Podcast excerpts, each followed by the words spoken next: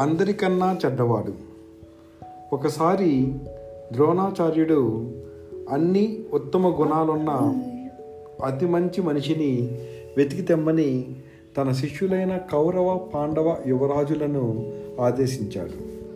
ముందుగా దుష్టబుద్ధి గల యువరాజు దుర్యోధనుడు అతి మంచి మనిషిని వెతకడానికి బయలుదేరాడు. వెళ్ళిన ప్రతి చోట కలిసిన ప్రతి మనిషిలో అతడు ఏదో ఒక చెడ్డగుణం చూశాడు. తన తండ్రి తన తల్లిదండ్రులతో సహా దోషము లేనటువంటి వారు ఎవరూ అతనికి కనిపించలేదు. కానీ తనని గురించి తాను ఆలోచించుకున్నప్పుడు అతనికి అన్ని సుగుణాలు ఉన్నట్లు కనిపించాయి. వెంటనే ద్రోణాచార్యుని వద్దకు వచ్చి గురూజీ ప ప్రతి ఒక్కరిలో ఏదో ఒక దోషం ఉంది. కానీ ప్రపంచంలో అందరికన్నా నేనే అతి మంచి వాడిని అని తెలియజేశాడు. మరొక ప్రక్క సుద్ మరొక ప్రక్క సుద్గుణాలున్న పాండవ జ్యేష్ఠుడైన ధర్మరాజు వాస్తవానికి ఆ కాలంలో అన్ని సద్గుణాలు ఉన్న వ్యక్తి ధర్మరాజు మాత్రమే.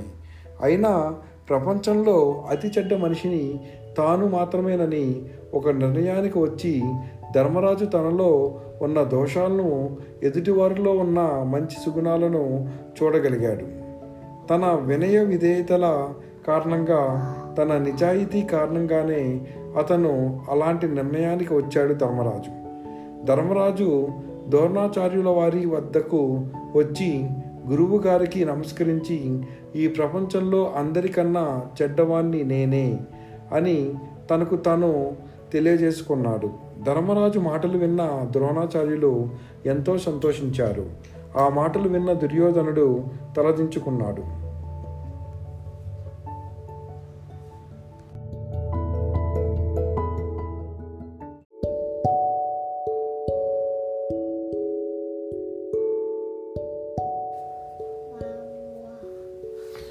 రామనాథం శారదాంబ దంపతులకు ఒక్కగానొక్క కొడుకు రాజేష్.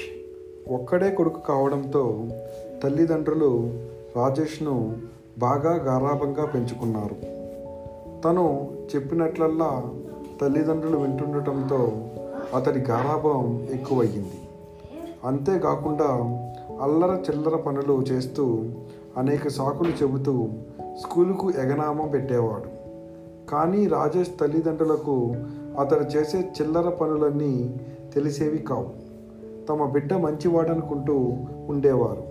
ఇలా రోజులు గడుస్తుండగా ఒకరోజు స్కూల్ ఎగ్గొట్టి అద్దె సైకిల్ తెచ్చుకొని ఊరంతా బలాదూరు తిరుగుతాడు రాజేష్. అలా తిరుగుతుండగా సైకిల్ రాయికి గుద్దుకొని కింద పడిపోయాడు. దీంతో సైకిల్ బ్రేకులు అతడికి గుచ్చుకుని రక్తం కారుతుంది. ఎలగోలా ఓపిక తెచ్చుకున్న రాజేష్ కుంటుకుంటూ వెళ్ళి సైకిలును బాడుగా షాపు వాళ్ళకు ఇవ్వడానికి వెళ్తాడు. అక్కడ ఆ షాపు యజమాని అతడిని చూసి అయ్యో ఇనుము గుచ్చుకుంది. కాబట్టి సెప్టిక్ అవుతుంది. మీ అమ్మ నాన్నలకు చెప్పి హాస్పిటల్కి వెళ్ళు అంటూ సానుభూతిగా చెప్పాడు. ఇంటికి వెళ్ళగానే రాజేష్ని చూసిన తల్లిదండ్రులు అయ్యో ఏమైంది నాన్న? ఎందుకు అలా కాలు కుంటుతున్నావు? అంటూ ఆదుర్తగా అడిగారు. బడి నుండి ఇంటికి వస్తుంటే దారిలో కాలికి రాయి తగిలి కింద పడ్డాను అని జవాబిచ్చాడు జవాబిచ్చాడు. బడికి ఎగనామం పెట్టి సైకిల్పై తిరుగుతూ క్రింద పడ్డానని చెబితే అమ్మ తిడుతుందని అలా అబద్ధం చెప్పాడు రాజేష్. అబ్బా ఎంత పెద్ద దెబ్బ తగిలిందో అంటూ రాజేష్ కాలికి పసుపు రాసింది తల్లి. అలా రెండు రోజులు గడిచిపోయాయి. రాజేష్ కాలు బాగా వాచింది. కాలు కదపడానికి కూడా వీలు కావడం లేదు. అప్పుడు రాజేష్ తండ్రి హాస్పిటల్కి తీసుకెళ్ళాడు. దెబ్బకు చూసిన డాక్టర్ ఎలా తగిలింది? అంటూ రాజేష్ని ప్రశ్నించాడు. బడి నుండి వస్తుంటే జారిపడ్డాను సార్ రాయి గుచ్చుకుంది అంటే? అంటూ మళ్ళీ అబద్ధం చెప్పాడు రాజేష్. డాక్టర్కు రాజేష్ పరిస్థితి అర్థమై నిజం చెప్పకపోతే నీ కాలు తీసేయాల్సి వస్తుంది అంటూ బెదిరించాడు. దీంతో చేసేది లేక నిజం చెప్పేశాడు రాజేష్. అంతా విన్న డాక్టర్ చూడండి మీ వాడు అందరితో అబద్ధం చెప్పాడు. ఇంకా రెండు మూడు రోజులు ఇలాగే ఉండి ఉంటే కాలు తీసేయాల్సి వచ్చేది అన్నాడు. వెంటనే టీటీ ఇంజెక్షన్లు యాంటీసెప్టిక్ మందులు ఇచ్చారు డాక్టర్. తర్వాత రాజేష్ వైపు చూస్తూ ఇకనైనా జాగ్రత్తగా ఉండాలని చెప్పాడు. హాస్పిటల్ నుండి ఇంటికి వెళుతూ రాజేష్ తండ్రి మొహంలో కూడా చూడడానికి ఇబ్బంది పడుతూ అబద్ధం చెప్పినందుకు క్షమించమని కోరాడు. ఇక మీదట ఎప్పుడూ ఇలాంటి తప్పు చేయనని ప్రామిస్ చేశాడు. అలాగే తన మనసులో ఇలా అనుకున్నాడు. కనీసం సైకిల్ షాప్ యజమాని చెప్పినప్పుడే డాక్టర్ దగ్గరికి వెళ్ళి ఉంటే ఎంత బాగుండేది? నిజం జా దాచిపెట్టినందుకు నా ప్రాణానికే ముప్పు వచ్చింది. ఇంకెప్పుడు ఇలా చేయకూడదు అనుకున్నాడు. ఆ రోజు నుండి అబద్ధం చెప్పకుండా రాజేష్ బుద్ధిగా మసులుకున్నాడు. అంతేకాకుండా బడికి సక్రమంగా వెళుతూ పాఠాలు బాగా చదువుతూ మంచి మార్కులతో పాస్ అయ్యాడు. కాబట్టి పిల్లలు అబద్ధాలు ఆడకూడదు. చేసిన తప్పును మొదట్లోనే సరిదిద్దుకున్న వారే భవిష్యత్తులో ప్రయోజకులు అవుతారు.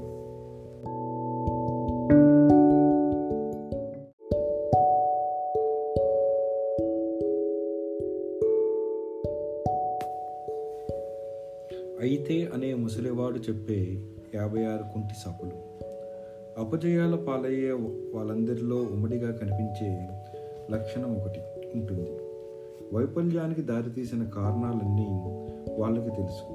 కానీ తమ వైఫల్యానికి కారణాలుగా వాళ్ళు వేటినైతే చూపుతారో అవన్నీ కుంటిసాకులే అయి ఉంటాయి.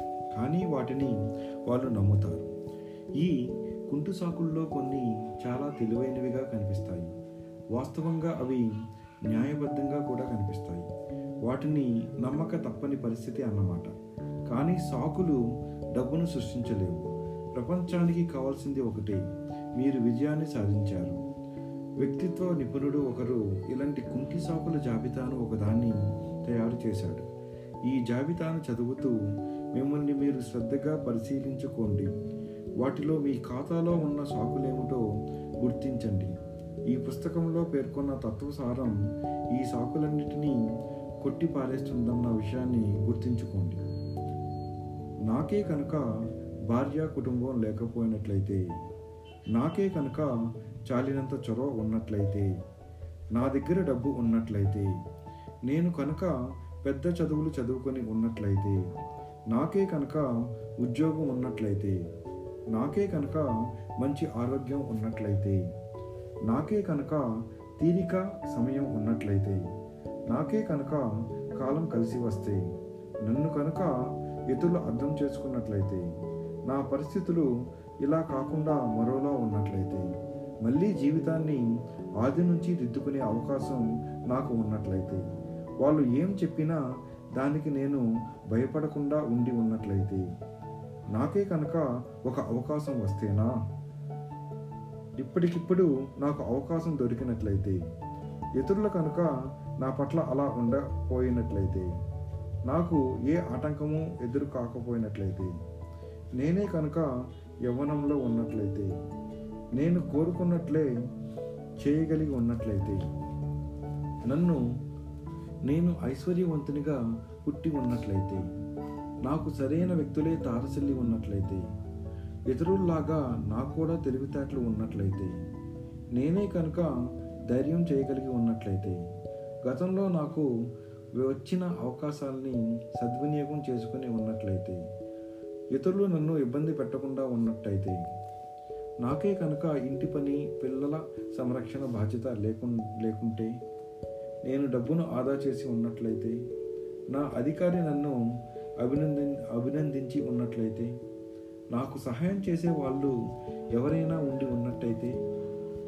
నా కుటుంబం నన్ను అర్థం చేసుకుని ఉన్నట్టయితే నేను ఏదైనా పెద్ద నగరంలో ఉండి ఉన్నట్టయితే నేను దాన్ని వెంటనే మొదలుపెట్టి ఉన్నట్టయితే నాకే కనుక స్వేచ్ఛ ఉన్నట్టయితే ఇతరుల్లాగా అందమైన వ్యక్తిత్వం నాకు ఉన్నట్టయితే నేను కనుక లావుగా లేకపోయినట్లయితే నా తెలివితేటల గురించి వాళ్ళకి తెలిసి ఉన్నట్లయితే నాకే కాస్త విరామం దొరికి ఉన్నట్టయితే నా అప్పులు తీరి ఉన్నట్టయితే నేను విఫలం కాకుండా ఉన్నట్టయితే నాకే కనుక అదెలాగో తెలిసి ఉన్నట్లయితే అందరూ నన్ను వ్యతిరేకించకుండా ఉన్నట్టయితే నాకే ఇన్ని ఆందోళనలు లేకుండా ఉన్నట్టయితే నేను సరైన వ్యక్తినే వివాహం ఆడి ఉన్నట్టయితే జనం ఇంత చెవిటి వాళ్ళు కాకపోయి ఉన్నట్టయితే నా కుటుంబం అంతగా దంబాలు పోకుండా ఉన్నట్టయితే నా మీద నాకు నమ్మకం ఉండి ఉన్నట్టయితే అదృష్టం నాకు వ్యతిరేకంగా పనిచేయకుండా ఉన్నట్టయితే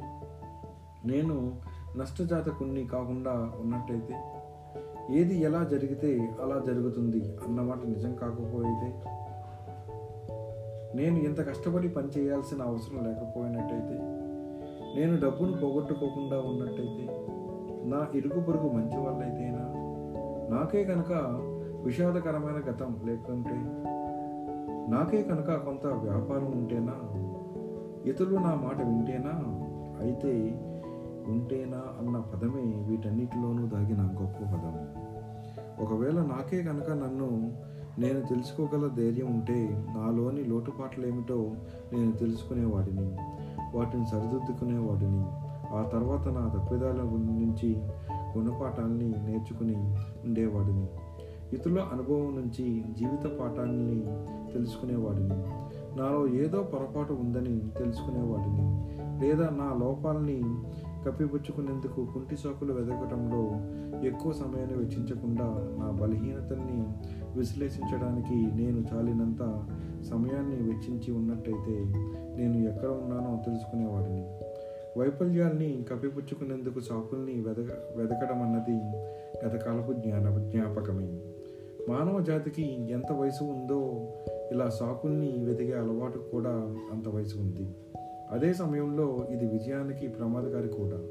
వ్యక్తులు ఎందుకు పదే పదే సాకుల్ని ఆశ్రయిస్తారు? ఈ ప్రశ్నకు జవాబు తెలిసిందే అయ్యి అవి తామే సృష్టించుకున్న సాకులు కాబట్టి వాటిని వాళ్ళు అంతగా సమర్థించుకుంటారు. మనిషి చెప్పే ప్రతి సాకు అతని ఊహల్లోంచి పుట్టుకొచ్చిందే. తమ మనోవిజ్ఞానిక మనో మనోజనితమైన దాన్ని సమర్థించుకోవటం మానవులకు సహజ సిద్ధంగా వచ్చిన గుణం. సాకుల్ని పుట్టించడం అన్నది ఒక గాఢమైన అలవాటు. అలవాట్లను మానుకోవడం కష్టం. మనం చేసే పనుల్ని సమర్థించుకోవడానికి పనికి వచ్చే అలవాట్లని వదిలించుకోవడం మరీ కష్టం. ప్లేటో ఈ విషయాన్ని మనసులో ఉంచుకుని ఇలా అంటాడు నిన్ను నువ్వు జయించడమే అన్ని విజయాల కన్నా ఉత్తమమైన విజయం. నీ చేతిలో నువ్వు ఓడిపోవడమే అన్నిటికన్నా సిగ్గుమాలిన అపజయం.